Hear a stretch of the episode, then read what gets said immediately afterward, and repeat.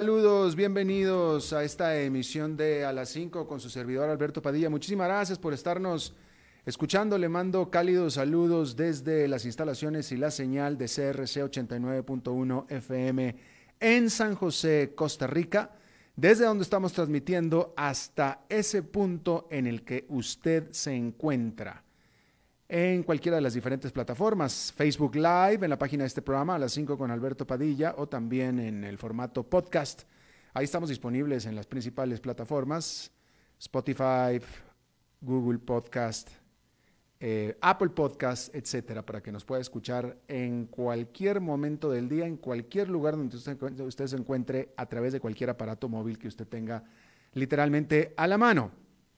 Aquí en Costa Rica, este programa que sale en vivo en este momento a las 5 de la tarde se repite esta misma noche y todas las noches a las 10 de la noche aquí en CRC 89.1. Tratando de controlar los incontrolables en esta ocasión, el señor Pancho Lyon, o sea, el señor Francisco León, y aquí la que ordena es la señora Lisbeth Ulet a cargo de la producción general de este programa. En esta ocasión vamos a empezar directamente con la entrevista. Vamos a hablar de Nicaragua. En este país hay que recordar que eh, eh, algo que consolidó, yo creo que sería apropiado decirlo así, que consolidó en su momento en el poder y el desempeño de la economía en Nicaragua fue la alianza, la unión, diría yo, que hubo hace varios años, en un principio, entre la clase empresarial y el presidente Daniel Ortega. Eh, una, alianza, eh, ni siquiera diría tácita, explícita, tan así incluso que el presidente Ortega eh, incluyó en la constitución de Nicaragua la relación con los empresarios. Una cosa totalmente novedosa, ¿no? Bueno, pues en teoría supuestamente esa relación se rompió por completo de acuerdo a lo que dicen los propios empresarios. Vamos a hablar de este tipo de temas, vamos a dar un repaso de lo que está pasando en eh, Nicaragua.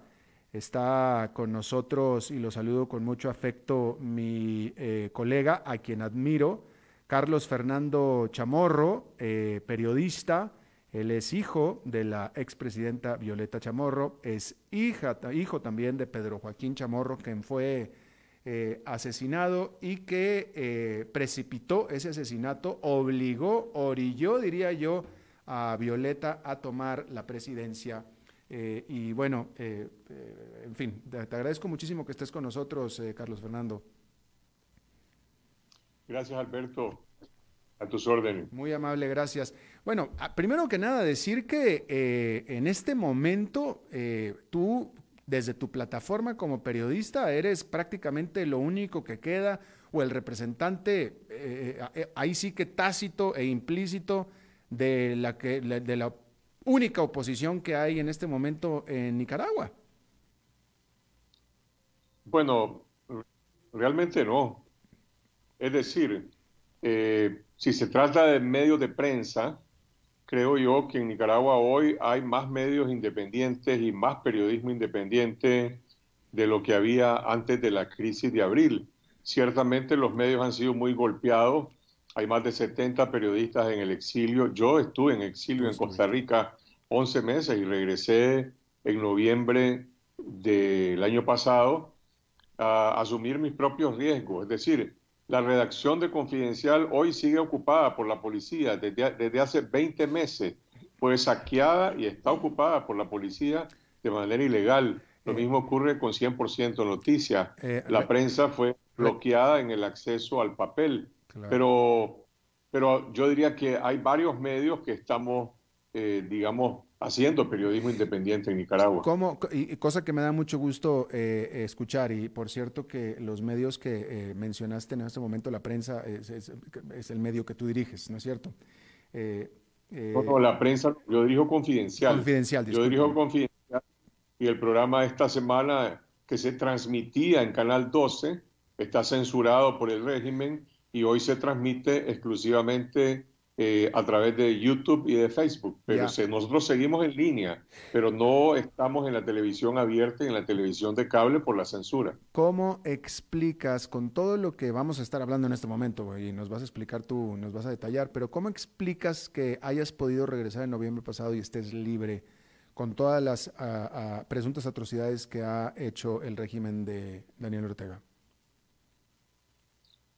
Bueno, Creo que en mi caso no es único, hay otras personalidades, digamos, tanto de líderes estudiantiles, activistas, que se fueron al exilio y regresaron. Yo no he tenido nunca un proceso judicial abierto, el régimen ha actuado por las vías de hecho y yo regresé a Nicaragua a ejercer el periodismo, eh, lo estaba haciendo antes desde Costa Rica y a reclamar todos los días en cada una de mis ediciones que en Nicaragua debe de suspenderse la ocupación de los medios y la censura televisiva.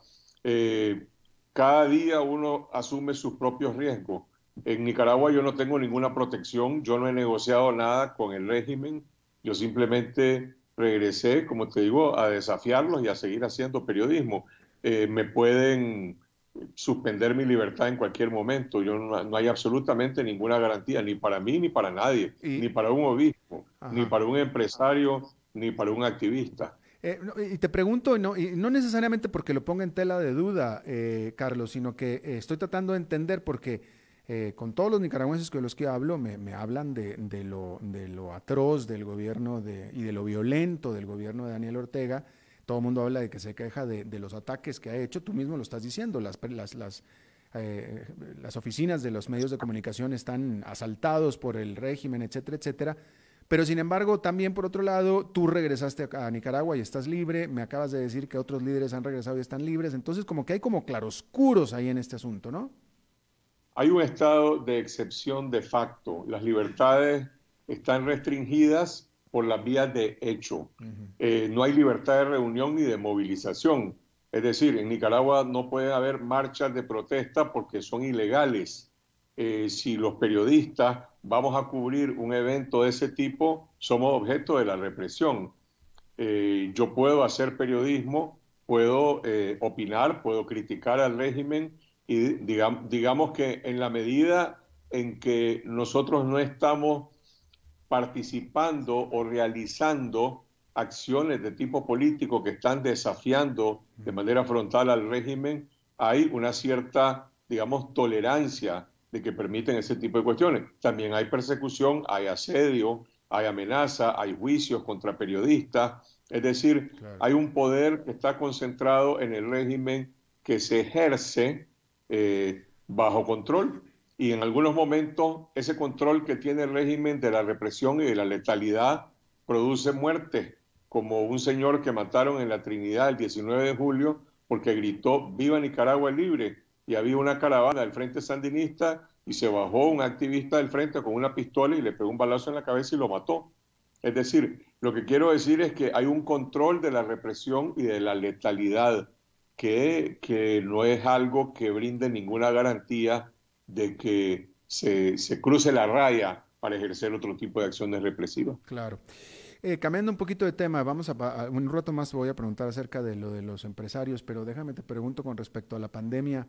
Según las cifras oficiales que yo estoy viendo aquí, en Nicaragua hay un total oficial de casos de 4.818, nada más, 4.818 casos totales desde que empezó la pandemia, con un número de casos por millón de habitantes, de infecciones por millón de habitantes, de solamente 726, con lo que sería oficialmente de los más bajos del mundo. ¿Qué tan confiables son estas cifras? Esas cifras oficiales no son confiables, en primer lugar, porque no conocemos el universo de pruebas realizadas. Hace aproximadamente tres semanas se divulgó una filtración de las pruebas que realiza el Ministerio de Salud, lo filtró Anonymous y fue chequeado y, verificado y analizado por varios epidemiólogos. Bueno, lo que esas cifras decían es que el número de pruebas que se hace es muy, es muy poco, son aproximadamente 300 diarias. Aún en la verdadera base de datos del Ministerio de Salud indica que los números de contagio serían no cuatro mil y pico como dice el gobierno, sino más de once mil.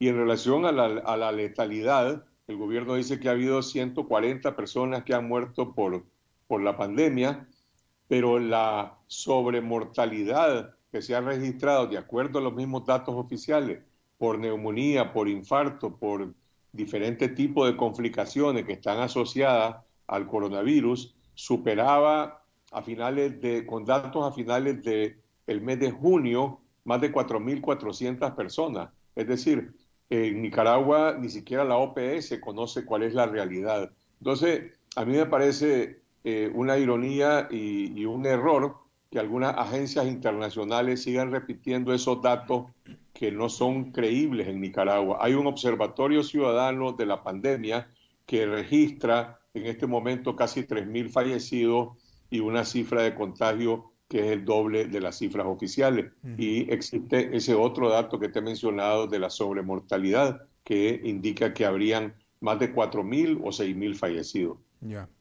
Ok, gracias. Eh, bueno, vamos ahora al tema de la alianza o no alianza o asociación o asociación con los empresarios. Eh, si los tiempos no me están fallando a mí, cuando se hizo esta alianza de Daniel Ortega con los empresarios, ya Daniel Ortega, en ese momento, que fue hace varios años de esto, varios años, ya en ese momento Daniel Ortega tenía eh, eh, señales dictatoriales desde entonces, ¿no? Eh, yo me acuerdo del estupor regional cuando se dio esta alianza. Ahora, en teoría, después de la crisis, esta alianza se, habrá, se habría descompuesto o roto. Acaba de tomar posesión de la COSEP, que es el Consejo Superior de la Empresa Privada de Nicaragua, Michael Healy, y aquí tengo yo que él dijo eh, el 9 de septiembre que mientras no tengamos una reforma electoral para tener unas elecciones limpias y transparentes para el año que viene, aquí no va a haber ningún diálogo con el gobierno, dijo él.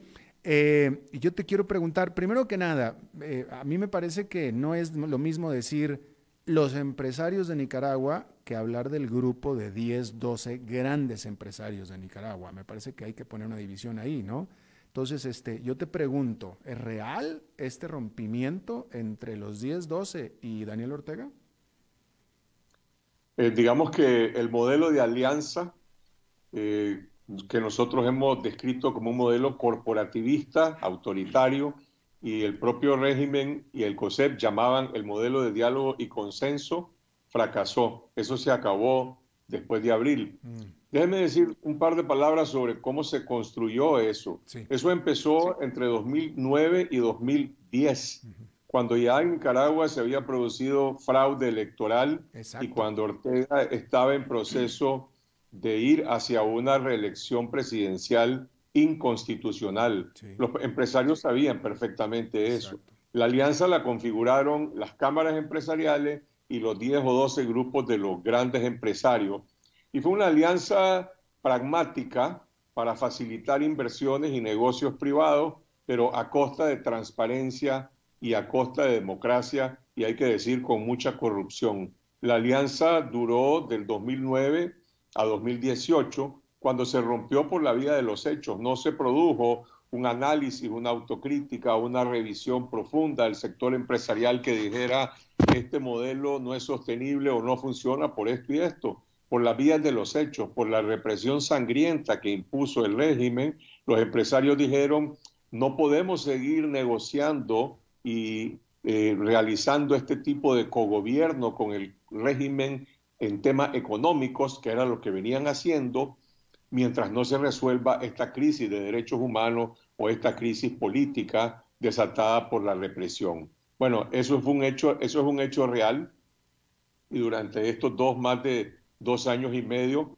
eh, hay que reconocer que los empresarios, para decirlo con, con una frase popular, no regresaron a la cama del maridazgo que tenían con la dictadura de Daniel Ortega. De hecho, Ortega ha adoptado represalia, factores de presión, persecución tributaria, ocupación de propiedades, presiones a diferentes grupos empresariales, buscando siempre restablecer ese equilibrio. De manera que cuando Healy dice eso, realmente no es una novedad. Es decir, en la práctica los grupos empresariales no han aceptado la invitación del régimen a volver a ese sistema de colaboración y en efecto han planteado que debe de encontrarse primero una solución política a la crisis de derechos humanos y a la crisis electoral.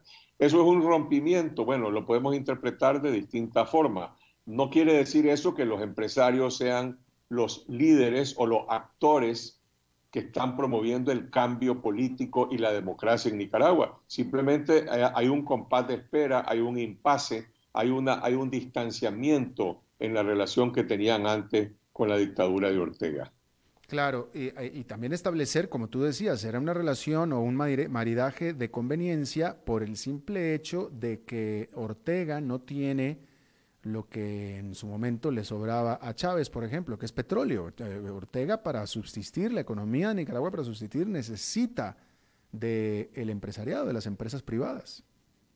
Y ese cogobierno, como se jactaba mucho el presidente saliente del COSEP, José Aguirre, pues se aprobaron más de 100 leyes económicas que fueron aprobadas en petit comité entre el grupo empresarial y el gobierno, donde la Asamblea Nacional, el Parlamento, borrado completamente de su autonomía, simplemente endosaba las leyes.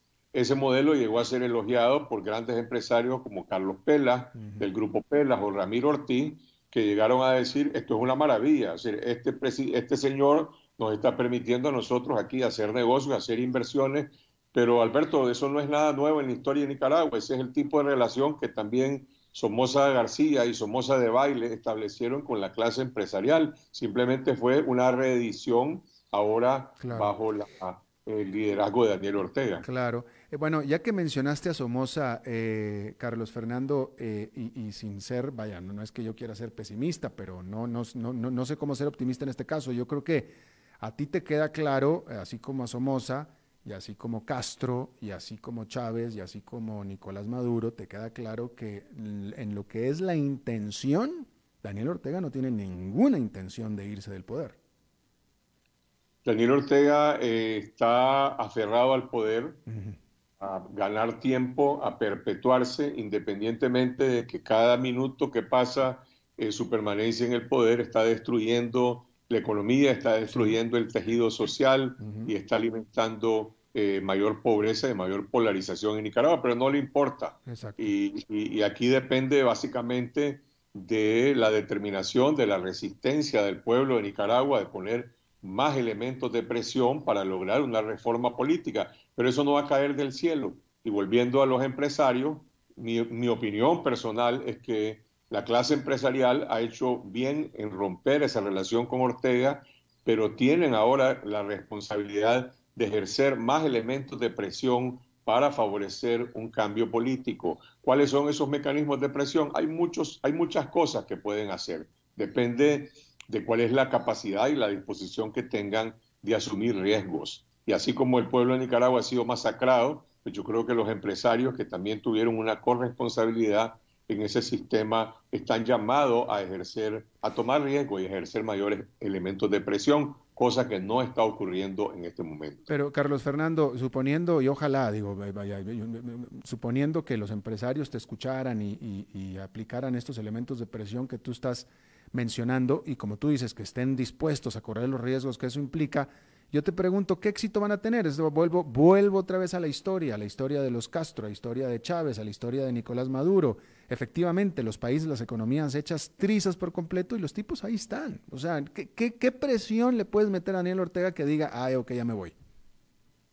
La presión, no, es de Ortega y su mujer Rosario Murillo eh, no van a cambiar. Este es un régimen personalista, sultanístico, dicen algunos politólogo, pero el entorno, los servidores públicos, los empleados públicos, la tecnocracia, los servidores civiles y militares, bajo una presión mayor del sector privado, tendrían un mayor incentivo también a retirarle el apoyo que le brindan al régimen. Es decir, aquí estamos frente al dilema y a la complejidad que plantea eh, un cambio político pacífico. Aquí, nos, aquí no está planteado en Nicaragua una guerra civil o un enfrentamiento bélico y la única forma que se producen estos cambios es cuando se debilita también el régimen por dentro. Yo no estoy diciendo que, que eso sea fácil, que vaya a ocurrir de la noche a la mañana, pero el punto es, el siguiente, la presión externa por sí sola no va a producir un cambio político en Nicaragua, el cambio se va a producir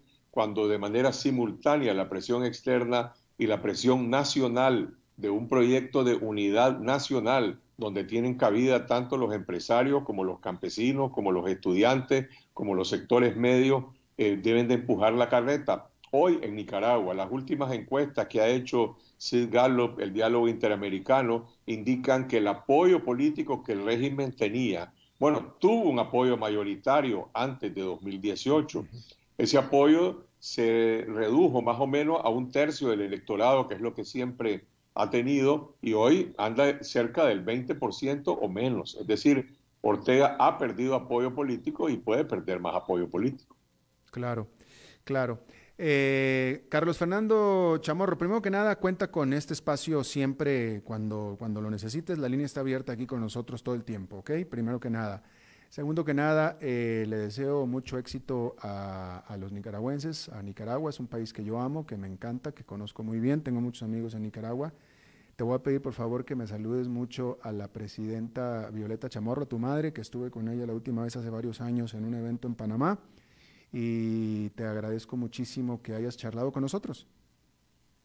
Gracias Alberto, mi madre está eh, convaleciente de salud, retirada de la vida pública. Sí, así es. Y, y, bueno, estamos a la orden para, para seguir conversando siempre sobre este y cualquier otro tema sobre la actualidad nicaragüense que está tan conectada y tan vinculada con el destino de Costa Rica. Muchas gracias. Gracias a ti, muchísimas gracias. Vamos a hacer una pausa y regresamos con más.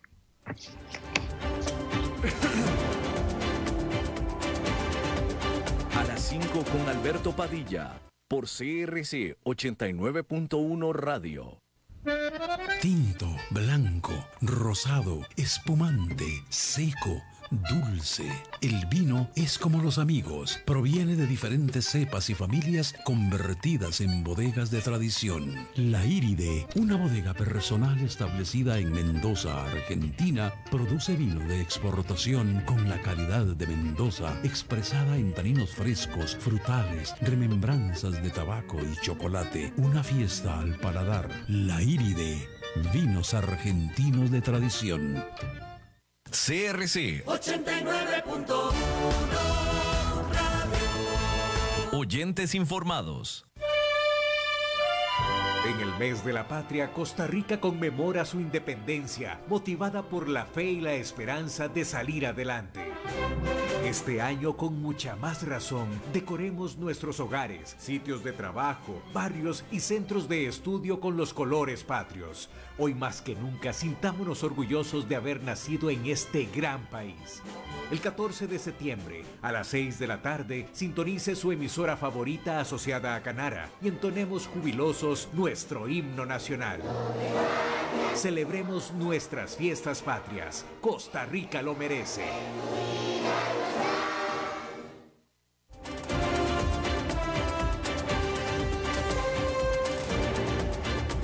Seguimos escuchando a las 5 con Alberto Padilla. Bueno, muchas gracias por continuar con nosotros. Eh, vamos a hablar de lo que está pasando allá en Nueva York, donde la gran pregunta es, bueno, pues, ¿qué es lo que está pasando? ¿Ya pasó el susto en los mercados o en qué, en qué etapa estamos? Porque el índice bursátil Nasdaq Composite en la jornada del miércoles había rebotado de la corrección a la que había entrado el martes y este jueves la sesión había comenzado positiva y estuvo positiva por gran parte de la jornada hasta que después llegaron las pérdidas y al cierre quedaron con pérdidas otra vez importantes en los mercados allá en Nueva York. Al cierre el índice industrial Dow Jones quedó con una caída de 1,45%, el Nasdaq Composite con una caída de 1,99% y el Standard Poor's 500 perdió 1,76%. Y entonces la pregunta es, ¿cuál será el ánimo de los inversionistas en este momento y en adelante? Es decir, ¿seguirá el mercado en su rally, el cual tenía bueno, pues hasta el miércoles, porque el miércoles también hubo muy buenas ganancias. Se estabilizará, se estabilizarán los precios y por cuánto tiempo, si es así, o estamos entrando en una etapa de volatilidad con subidas y bajadas. Y la respuesta es, pues ya veremos. Por lo pronto pareciera que eh, en general volvió el mercado, el sentimiento de calma y hasta optimismo. Esto es, discúlpeme, cuando menos hasta la mañana temprano de este día, porque la medida de volatilidad en el mercado conocida como VIX volvió a caer por debajo del nivel de los 30, luego que el martes estuvo por encima de los 35. Entre más alto el nivel, más sentimiento de volatilidad hay entre los inversionistas. Y de acuerdo al indicador de temor y avaricia compilado por CNN, la avaricia está de nuevo presente en el mercado, es decir, las ganas de compra. Entre las determinantes para el sentimiento del mercado en el futuro cercano está el aumento de casos de coronavirus en Europa y su potencial efecto en la economía. A esto recalcar que Inglaterra decretó nuevos confinamientos. Asimismo, las negociaciones comerciales entre la Unión Europea y la Gran Bretaña, que están literalmente al borde del colapso. Las medidas que anuncie o no anuncie el Banco Central Europeo en su reunión de política monetaria de este jueves sobre todo ante la escalada reciente del euro que ha tenido frente al dólar. Y también hay algunas noticias positivas que pueden influir, como la producción industrial en Francia e Italia a julio, que confirma que continúa la recuperación de las que aún son economías muy alicaídas. En Estados Unidos, este jueves se reveló que durante la semana se dieron 884 mil nuevas solicitudes de ayuda por desempleo, que es prácticamente la misma cantidad de la semana pasada, que fueron 881 mil. Y se trata de la segunda semana consecutiva con las solicitudes por debajo de un millón desde marzo. A este respecto, el indicador de vuelta a la normalidad elaborado por Moody's Analytics y CNN indica que la economía en general de Estados Unidos está operando a un 79% respecto del nivel en el que se encontraba a principios de marzo. Y finalmente, la próxima semana, la Reserva Federal tendrá la que será la última reunión de política monetaria antes de las elecciones presidenciales de noviembre, aunque ahí no se espera vaya a haber grandes anuncios por parte de este que es el Banco Central de Estados Unidos. Bueno, en otro tema, un reporte elaborado justamente por el gobierno de Estados Unidos afirma que el cambio climático está teniendo consecuencias de largo alcance y con la habilidad de crear caos en el sistema financiero y afectar a la economía nacional. Se trata de un reporte único en su tipo por parte del gobierno de Estados Unidos y en él conmina al Congreso a rápidamente imponer un precio al carbono y urge a los reguladores financieros a trabajar más urgente y decididamente para comprender y mitigar el inminente daño económico. El subcomité climático de la Comisión de Comercio de Futuros de los Commodities de los Estados Unidos presentó 53 recomendaciones para lidiar con el riesgo ambiental, incluyendo el requerir a las empresas a que entreguen detalles sobre sus emisiones de gases de efecto invernadero, que dirijan pruebas de estrés climático y obligan a los bancos a que se ocupen de los riesgos financieros del cambio climático. El reporte también urge a los reguladores, como el Consejo de Vigilancia de Estabilidad Financiera, encargado de identificar las potenciales amenazas a la estabilidad financiera, a incorporar al riesgo climático en sus ordenamientos. El reporte subrayó que actualmente los mercados financieros no ponderan el riesgo climático y que mientras esta falla fundamental no sea arreglada, el capital seguirá fluyendo en la dirección equivocada. Los legisladores y líderes industriales llevan décadas debatiendo un precio para el carbono, por ejemplo, un impuesto al carbono. Incluso algunos gigantes de combustibles fósiles como la ExxonMobil apoyan un impuesto al carbono. Europa tiene su sistema de comercio de carbono desde hace ya más de una década. El jueves, la gigante, originalmente petrolera BP, o sea, British, Petroleum, anunció su incursión en la generación de energía eólica marina con su primera inversión por 1.100 millones de dólares en Estados Unidos. mediante la adquisición, adquisición de un 50% de una gran empresa gigante ya dedicada en la rama y que provee energía eólica a más de 2 millones de hogares norteamericanos. El mes pasado, la, BP anunció una gran transformación estratégica para cumplir con su promesa de tener cero emisiones para el año 2050. La empresa planea aumentar en 10 veces sus inversiones anuales de bajo carbono hasta los 5 mil millones de dólares para el 2030 y espera que para entonces su producción de petróleo sea solamente un 40% de la que tenía en el 2019. Bueno, vamos a hablar de empresas ahora y de industrias. Hay que decir que los encerrados consumidores están cambiando a los pantalones de vestir y la ropa de oficina por prendas deportivas y shorts para trabajar cómodamente desde casa y pasar del trabajo al descanso sin necesidad de cambiarse. Y eso ha sido buenas noticias para las tiendas de este tipo de ropa que se les conoce con el nombre de at leisure. Este juego de, de palabras en inglés entre athlete y leisure, at leisure, que son prendas casuales diseñadas tanto para usarse todo el día como para ejercitarse. Se trata de prendas que en general no son baratas, lo que es bueno para los vendedores, aunque el problema es que no se sabe cuánto tiempo durará la tendencia. Asimismo, la pandemia ha hecho elevar los costos de algunos de estos vendedores.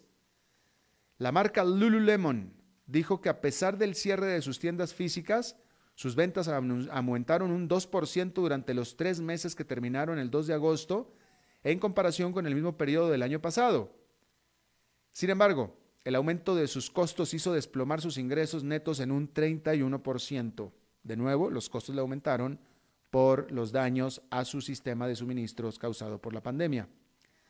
Por su parte, Atlita, la marca de ropa Athleisure de Gap vio sus ventas aumentar un 6% durante el último trimestre, cuando las de su propia Gap cayeron, de las tiendas Gap, que vende ropa de oficina, ¿no? Ropa elegantilla, digámoslo así. Tommy Hilfiger y Calvin Klein dijeron que sus marcas de athleisure han sido las más demandadas durante el último trimestre y la propia cadena de tiendas de artículos deportivos Dix también reportó que los clientes que la visitan se van directo al departamento de ropa. Bueno, y el año pasado, cuando esta empresa de curioso nombre, Pelotón, hizo su debut en bolsa, muchos analistas la descartaron como una moda fitness pasajera. Pero luego vinieron los encierros y los cierres de los gimnasios y la demanda por sus caras bicicletas estacionarias y suscripciones a sus videoclases se fueron al tejado. Solo en el primer trimestre de este año, en, en, el que los encierros comenzaron apenas en las últimas dos semanas del trimestre, las ventas de pelotón explotaron 66% respecto de las del año anterior. Por eso los inversionistas estaban muy cómodos esperando los buenos números que Pelotón presentó este jueves, incluyendo su primera utilidad trimestral de su historia. El precio de sus acciones se ha más que triplicado desde que salieron a la bolsa en el Nasdaq el año pasado. Pero como otras empresas beneficiadas por los encierros, Pelotón tendrá que demostrar cómo mantendrá el éxito cuando ya no haya los encierros. Porque además de la reapertura de los gimnasios, Pelotón tendrá que luchar contra rivales mucho más grandes y con bolsillos mucho más profundos. Se rumora que nadie menos que Apple está ya trabajando en sus propias clases de gimnasio digitales. Sin embargo, es innegable que la popularidad de sus instructores y su sofisticada tecnología ponen a Pelotón al frente de la manada. Bueno, vamos a hablar de Huawei. Huawei está en problemas. Este 15 de septiembre, la gigante china de telecomunicaciones perderá su acceso a los chips de ultra alta tecnología que son esenciales para su negocio de producir teléfonos inteligentes e infraestructura de redes para móviles. Y esto es gracias a las sanciones del gobierno de Donald Trump que cambió las reglas prohibiendo a las empresas que utilizan tecnología estadounidense hacer microprocesadores para Huawei. Con todo, este jueves la empresa lanzó su conferencia de tres días para desarrolladores en la que previsiblemente el ambiente fue sombrío. Aunque Huawei tiene en caja 56 mil millones de dólares y un buen inventario de chips, el perder la habilidad de acceder a sus componentes más importantes le hará definitivamente perder negocio. Los principales ejecutivos de Huawei, como Richard Yu, que es su jefe de la división de teléfonos inteligentes, tienen ahora la tarea de convencer a los desarrolladores para que mercadeen a sus softwares dentro de una tienda de aplicaciones que seguramente estará muerta para el próximo año. La temática de las presentaciones de esta conferencia de desarrolladores es resistencia, crecimiento y sociedades. Y para sobrevivir, Huawei necesitará mucho pero mucho de estas tres. Bueno, déjeme, escuche, escuche esta nota, por favor. Usted toma, bueno, a ver, un estudio de la Universidad Estatal de Ohio, del estado de Ohio, sugiere que la acetaminofén, también es conocida como paracetamol, o mucho mejor conocida como Tylenol, causa a quien lo usa el que se sienta más positivo acerca de tomar riesgos en actividades como por ejemplo paracaidismo, el bungee jumping, que se tiran de una liga gigante eh, por un puente, o por ejemplo también el cambiar súbitamente de carrera, ¿no? Ya no soy periodista, ahora soy piloto. Bueno, Tylenol podría estar causando eso. Más estudios muestran también que la acetaminofén, Tylenol, que es el, analgésico más común en el mundo, y en Estados Unidos uno de cada cuatro ciudadanos lo usa eh, en cualquier semana, también puede reducir la empatía y disminuir los sentimientos de sentirse herido cuando alguien ofende, por ejemplo. Entonces los investigadores tienen la preocupación de que el Tylenol, que se recomienda para tratar a los síntomas ligeros del coronavirus, pues haga sentirse a la gente que se sienta mejor de lo que en realidad se siente para que se vayan y salgan de la casa y que cree, pues que infecten a más gente. ¿no? Entonces, supuestamente, si no tomaran Tylenol, entonces se sentirían pues menos atrevidos a salir de la casa, según este estudio. Bueno, hablando de estudios, rápidamente, un reporte del World Worldwide, no es cierto, del World Wildlife Fund, de este WWF, el del osito panda, el, logotipo del osito panda, el World Wildlife Fund, este reporte sobre los animales del planeta, los animales salvajes por supuesto, encuentra y afirma que en total la población de animales salvajes en el mundo ha caído 68% en los últimos 50 años y culpa 100% a los humanos por esta devastación de fauna. El reporte advierte que la expansión humana entre los hábitats de los animales salvajes no solamente son muy malos para los animales, esto, sino también exacerba el cambio climático y apoya el desarrollo, ¿sí? apoya el desarrollo de pandemias como el COVID-19, las cuales, como en esta ocasión, saltan de los animales salvajes hacia los humanos.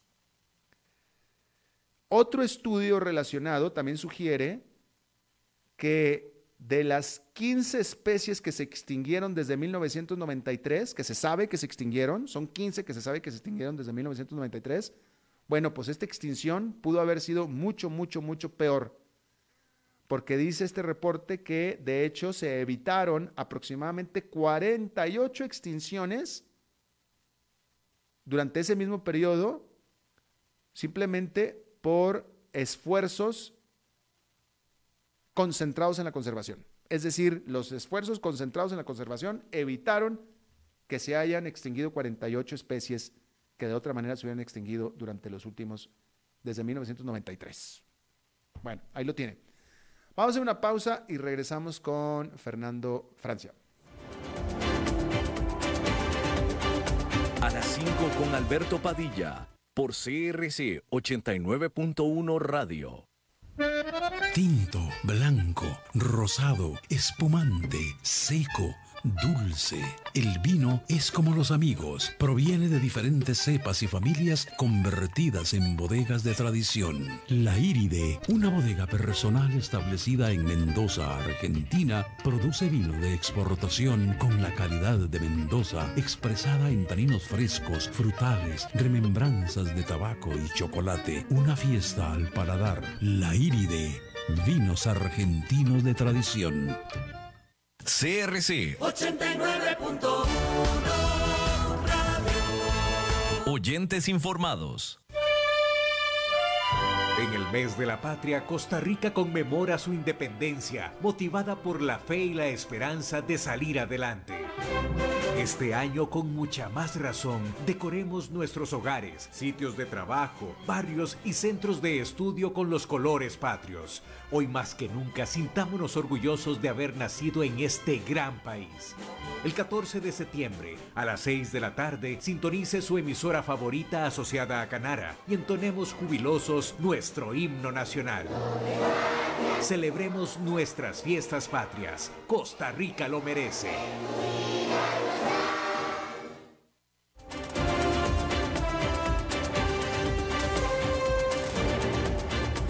Seguimos escuchando a las 5 con Alberto Padilla. Bueno, muchísimas gracias por continuar con nosotros. Es jueves y los jueves son típicamente, desde hace dos años, sin falta de Fernando Francia. Eso, eso. Y qué programazo hoy, lleno de información internacional y, de mucho análisis de, alto nivel por todos lados. Muchas gracias, Fernando. ¿A dónde te mando la, botella de champaña? un poco de brocha. No, no, pero bueno, eh, vale la pena escuchar voces autorizadas y, bueno, análisis de lo que pasa aquí cerca o allá lejos. Y a toda la gente que te sigue desde otros países, que, sabemos que es bastante, eh, pues siempre pues se va enterando de lo que pasa también en Costa Rica, ¿no? Efectivamente, sí, sí, sí, interesante también. Y hoy salieron las cifras del INEC y obviamente el, Instituto Nacional de Estadísticas y Censos y obviamente pues cifras eh, pues no halagüeñas y eso ya lo sabíamos que iba a venir porque la pandemia nos está impactando a todos. Yo hace unos eh, días, unas semanas, encontré a, Rolando, un, señor que debería estar pensionado, al menos por la edad, pero lo encontré trabajando en una finca a la orilla de la calle, lo abordé y me contó que con su pensión no le alcanza para vivir. Él accedió a la pensión contributiva, es decir, esta que eh, genera la caja, aunque no hayas cotizado, pues por validez, eh, eh, invalidez, vejez o muerte, en este caso por, por vejez. No le alcanza para mantenerse a sí mismo, te decía, tampoco a su esposa ni ayudar a sus hijos, que ya están grandes, porque era un señor mayor, pero no tienen trabajo, ellos o es muy informal. Entonces decidió, en vez de descansar como le corresponde a un señor mayor, ofrecerse para trabajar en lo que fuere. Encontró a alguien que le pidió que chapeara una finca de café allá por San Isidro de Heredia, subiendo por la montaña. Sus manos curtidas y la piel ajada del sol y el tiempo, pues mostraron una vida dedicada al esfuerzo, al trabajo. Es lo que sabe hacer, pero su habilidad ya no es la de antaño, claro. Aún así, no se detiene ni para conversar conmigo. Don Rolando no aparece en las listas de desempleados ni subempleados que se liberaron hoy esta información, porque él está pensionado. Quienes sí estamos en la llamada población económicamente activa, somos quienes estamos trabajando o estamos activamente buscando trabajo. Ese sector de la población somos más de 2 millones de personas en Costa Rica, 2 millones 280 mil personas. Así lo dio a conocer este jueves, hoy, em, el Instituto Nacional de Estadísticas y Censos, INEC. No entran en esa categoría, la de fuerza laboral, quienes, la de, la de eh, personas de población económicamente activa, quienes ya no buscan trabajo, aunque estén en edad de trabajar, como por ejemplo un joven de 19 años que aún estudie o una mujer de 30 años, madre que trabaja en su propia casa como ama de casa, pero no sale a buscar empleo, o quien se cansó de buscar empleo. De esa población, de la que sí aparece en la estadística, 557 mil personas están desempleadas, es decir, el 24,4%. Es la cifra de desempleo que tenemos hoy según el estudio del INEC. Esta encuesta continua de empleo se realiza de igual forma en las mismas épocas del año y muestra las variaciones que impactan a la población año con año. Lógicamente, el impacto de la pandemia del COVID-19 en Costa Rica se vio reflejado en las cifras. Desde que yo cubro estos temas, no había visto un número por encima de 20 puntos porcentuales en el desempleo. En otros países será normal, pero aquí pues es eh, bastante escandaloso. Algunas conclusiones importantes de la complicada y escandalosa cifra del desempleo es que la población económicamente activa también bajó porque mucha gente ya no busca empleo. Eso no elimina el desempleo en ellas, pero los deja fuera de la estadística. Además, respecto al periodo 2019, mayo, junio y julio, el desempleo subió casi 13 puntos porcentuales, es decir, estaba alrededor de 12, 13%, eh, perdón, 14% y ahora está en 24%. Subió 13 puntos. Estaba, perdón, en 11 puntos más o menos, 11%. Otra información que se desprende de la encuesta es que el grupo de personas que se encuentran fuera de la fuerza de trabajo subió en 6 puntos porcentuales, es decir, esa que no está en la estadística de población económicamente activa o de fuerza de empleo. Son más personas, o sea que hay más gente fuera de la fuerza laboral. En total son 1.700.000 personas de los 4 millones en edad laboral en el país. Ese 1.700.000 personas no sabemos si está desempleado o simplemente no necesita trabajar. No son sorpresivos estos datos porque toda la situación actual de la enfermedad del COVID-19 nos fue adelantando que 2020 terminará siendo un año de malas noticias para el empleo y la economía. Pero estos números no solo aumentaron por la pandemia, venían en aumento y vienen aumentando en promedio desde hace ya varios años, varios gobiernos. Algunos otros datos en temas de empleo son las 70.000 personas con suspensión temporal de contratos y los 150.000 personas con reducción de jornada laboral, según cifras del Ministerio de Trabajo. Gente como Rolando ni siquiera están dentro de toda esta danza de porcentajes que acabamos de brindar, pero tienen rostro, existen, los vemos, los conocemos, la realidad es preocupante. Toda esta información va de la mano con los números de desigualdad que también aumentan. No todos hemos perdido con la pandemia y algunos eh, lo que pierden es mucho, pero no los tumban y los hace bajar en su escalafón, en su promedio de escala socioeconómica de la población. Toda esta información que se está produciendo y está en pleno desarrollo en estos días ayudará al análisis posterior de cómo habrá impactado la pandemia y volveremos a tener épocas de AC o DC antes del COVID y después del COVID será en este momento. Serán los resultados del año de la peste. Definitivamente que sí. Eh, y escuchando, eh, me quiero enfocar un poquito eh, en Rolando, porque Fernando, Rolando, que no le alcanza su pensión y que trabaja, al menos uno, trabaja y dos, puede trabajar, porque hay muchos, muchas personas de la tercera edad que tampoco les alcanza su pensión y que no pueden trabajar por razones físicas, enfermedad. Este, eh, yo eh, hace poco eh, me tocó conocer el caso de uno, tan solo uno de los asilos para, asilos para ancianos aquí en Costa Rica, un asilo para ancianos que, está en condiciones paupérrimas porque no, no pagan, no tienen dinero, entonces viven de donaciones, viven de, literalmente de donaciones no tienen para comer en el asilo de ancianos y la gente que los ayuda ahí son prácticamente voluntarios y, es una situación muy, muy triste, muy, muy triste. Rolando al menos puede trabajar. Al menos tiene esa pensión, tiene algo que le llega de un trabajo que es ocasional, claramente. Eh, yo conocí hace unos meses más, unos, quizás el año pasado, a, a doña Francisca en la zona sur. Ella tenía una pensión de la caja de 70 mil colones imagínense que, que, bueno, quizás en la zona sur, en el lugar donde vivía, podía pagar un alquiler, pero no creo que nada más que eso.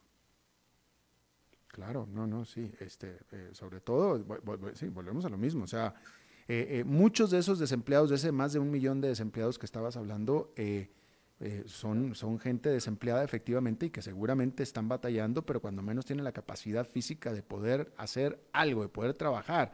Ahí en la esquina, cada vez que puedo y cada vez que se me antoja, le compro al de la esquina ahí en el semáforo los patís. Bueno, ese es un trabajo, es un trabajo digno, está vendiendo patís, está bien y lo puede hacer y lo aprovecha, el Señor está trabajando.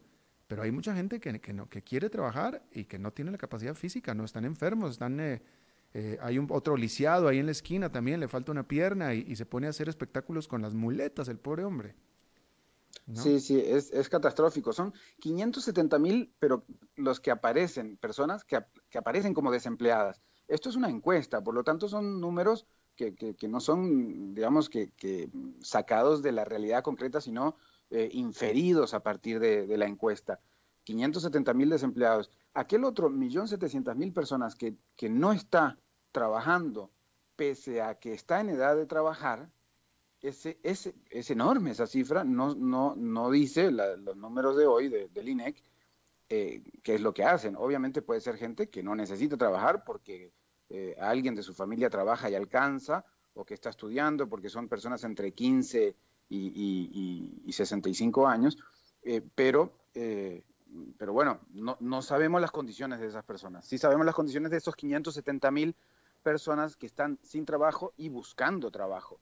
Y esas personas son el 24% de la población que podría estar trabajando. Claro. En fin, mareo un poco con los números, pero al final y al cabo por eso quería hablar de Rolando y como vos decís, de todas estas personas que tienen rostro, porque al final de los números eh, están, están las personas. Y bueno, y, otra cosa también, Fernando, definitivamente es cierto en Costa Rica, pero estoy seguro que se repite en cada uno de los países de nuestra América Latina, eh, que eh, hoy en día el servicio de Uber o cualquiera de los servicios que tan atacados son, cada vez que te subes a uno, estás viviendo una historia más del COVID-19 porque las, las, las chances de que el chofer, el conductor de ese Uber, haya sido alguien que haya perdido el trabajo y por eso está manejando un automóvil son muy altas. Claro, y alguien con, con un automóvil que le permita hacer ese, ese trabajo, ¿no? Porque al final eh, algo se decía también en estos días sobre el, rostro de la pobreza de la pandemia, ¿no? Que, Costa Rica ha subido muchísimo los números porque eh, en determinado momento la gente que necesita trabajar y que tiene que salir de sus casas, pese a que se recomienda no salir, eh, tiene que andar en bus, tiene que andar en, las, en los conglomerados de personas y bueno, no hay de otra, no hay de otra que contagiarse. Claro. Fernando Francia, muchísimas gracias como todos los jueves. Bueno, gracias a vos. Un abrazo. Hasta el próximo jueves. Gracias. Bueno, eso es todo lo que tenemos por esta emisión de A las 5 con su servidor Alberto Padilla. Muchísimas gracias por habernos acompañado. Espero que termine su día en buena nota, en buen tono. Y nosotros nos reencontramos en 23 horas. Que la pase muy bien.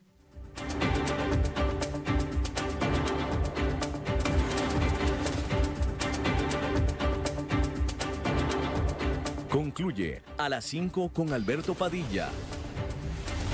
Un programa diseñado con el objetivo de llevarte diariamente un tema de actualidad, acompañado siempre de reconocidos editorialistas, de lunes a viernes a las 5 de la tarde por CRC 89.1 Radio, a las 5 con Alberto Padilla.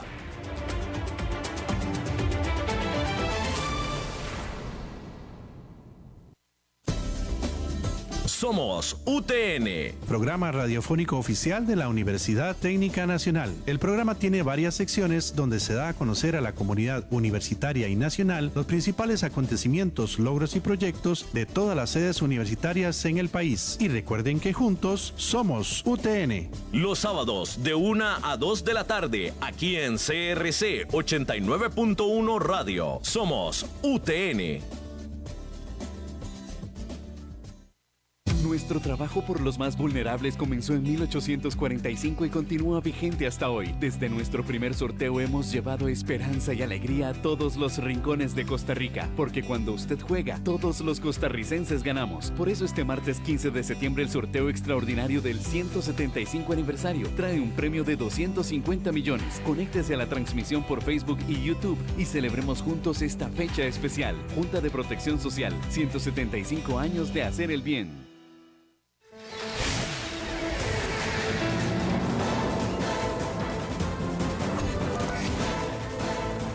Inicia el resumen informativo en noticias CRC 89.1 Radio.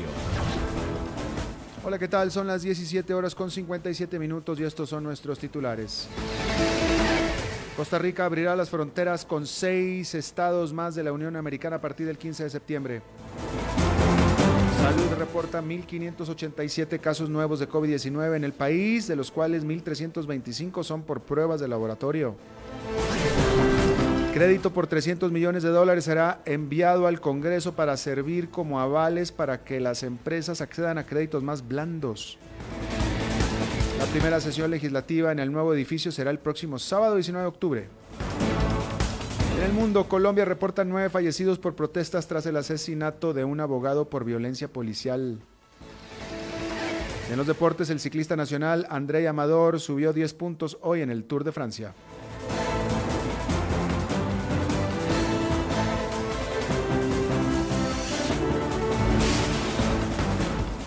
Turismo. Los residentes de los estados de Nuevo México, Arizona, Rhode Island, Michigan, Wyoming, Oregon y Washington podrán ingresar a nuestro país a partir del 15 de septiembre. Así lo anunció hoy el Ministerio de Turismo, el ministro de Turismo Gustavo Segura, quien añadió que los residentes de California podrán venir a Costa Rica a partir del 1 de octubre. Quienes deseen visitar a Costa Rica deben de traer la licencia de conducir o identificación estatal como prueba de que viven en alguno de esos estados Además, el plazo de la toma de muestra del PCR, cuyo resultado debe ser negativo, es de 72 horas. Salud. El Ministerio de Salud reportó este jueves 1.325 casos confirmados por prueba en las últimas 24 horas y 262 por nexo epidemiológico para un total acumulado de 52.549. Según los datos de salud, la cantidad de personas recuperadas alcanza